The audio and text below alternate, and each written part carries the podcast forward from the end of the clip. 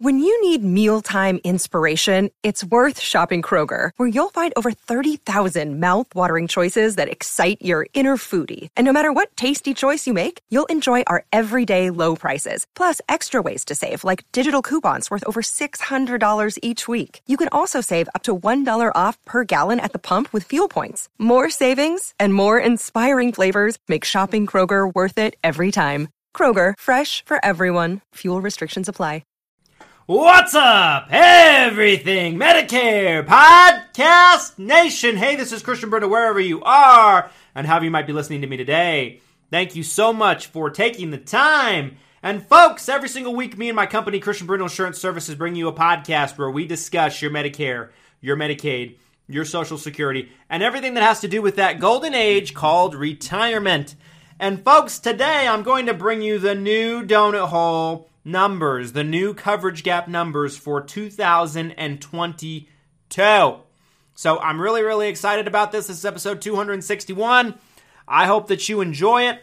And um, yeah, so let's just jump right into it. There's not a whole lot of changes for next year. So to refresh, for those of you who might not be aware, in the Medicare world, you typically have stages of drug coverage, right? This doesn't matter if you get an individual Part D prescription drug plan or if you get a Medicare Advantage plan that includes Part D prescription drug coverage, it, it's going to come through stages, right? Different stages of drug coverage.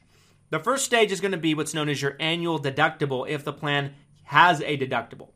And it might only apply to certain tiers, right? It might apply to tiers 3, 4, and 5, meaning your brand name tiers. Tiers 1 and 2 are going to be your generic tiers. It might apply to all tiers. It might apply to tiers 4 and 5 only. It just kind of depends on the certain plan. But if the plan has a deductible, that is the first stage of meeting that deductible. It could be $200 a year, 300, 400, um, and it looks like the maximum deductible uh, limit of 2022 is going to be $480, which is a jump from what it was in 2021. The second stage is going to be what's known as the initial coverage stage. Um, the initial coverage stage, essentially, what that means is you pay a copay, right? So if your plan, let's say, has a $40 copay for a tier 3, prescription for a 30 day supply. You pay the copay, they pay the rest.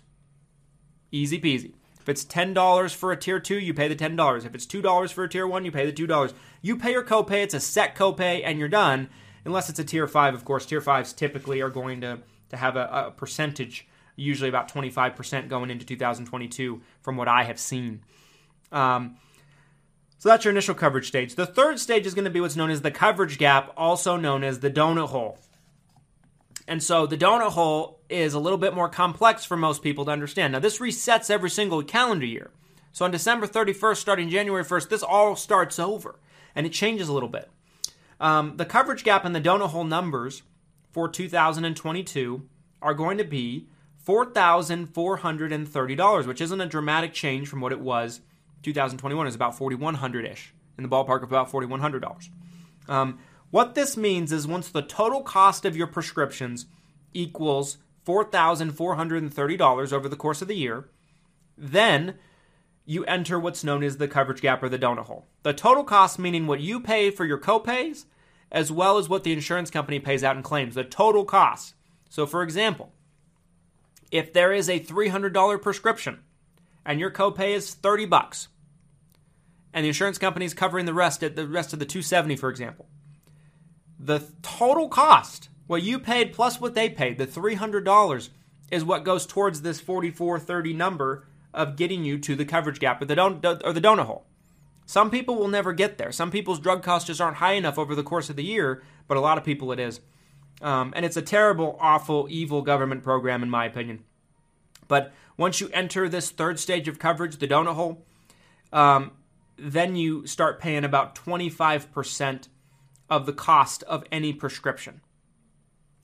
So your costs are essentially going to go up, right? So in that scenario, let's just say there's a $300 medication. Your coverage in the initial coverage stage was, let's say, for example, $30 for the sake of example, and that was your set copay. Well, the difference would be you'd then be paying 25% of that $300 instead of the set copay. Your costs would go to about $75 instead. So your, your costs go up in most cases. The final stage of Medicare Part D prescription drug coverage is what's known as catastrophic coverage. So catastrophic coverage is once you pay an out-of-pocket cost of seven thousand five hundred, uh, excuse me, seven thousand and fifty dollars for 2022, you enter this final stage. So, whereas to get you into the coverage gap, it's the total cost, but to get you out of it, it's your cost alone is seven thousand and fifty. Um, once you enter this final catastrophic stage, then you pay the greater of either three dollars and ninety-five cents copay for generic and nine dollars and eighty-five cents for other prescriptions, or five percent of the cost, whichever one is higher. So then your coverage improves, but you essentially have to go through a lot to get there. Everybody wants to go to heaven, but not everybody wants to die. So, not a huge difference. Very, very small change. That's why we didn't bring this to you sooner. Um, very, very insignificant change, in my opinion. It doesn't really impact much. Um, not much shaking going on. Like last day, last open eight, last um, annual election period, we we had that change notice of um, the insulin senior savings program that capped a lot of insulins at $35 for a 30 day supply, whether you were in the coverage gap, whether you weren't, whether you met your deductible, whether you hadn't. And um, essentially, we don't have any big change like that for next year, just a very small change to the coverage gap. It raised the, I mean, it's, it's essentially a positive change, I would say, because anytime you see that number for the coverage gap go up from, let's say, 4,100 to 4,430, whatever the case might be, it just means that the total, you, there has to, it takes a little bit longer for you to get into it, essentially. However, with inflation and the cost of everything going up, it might just kind of be keeping up with inflation, so it might you might not notice much of a difference. Um, but anyway, folks, those are your coverage gap donut hole numbers for 2022.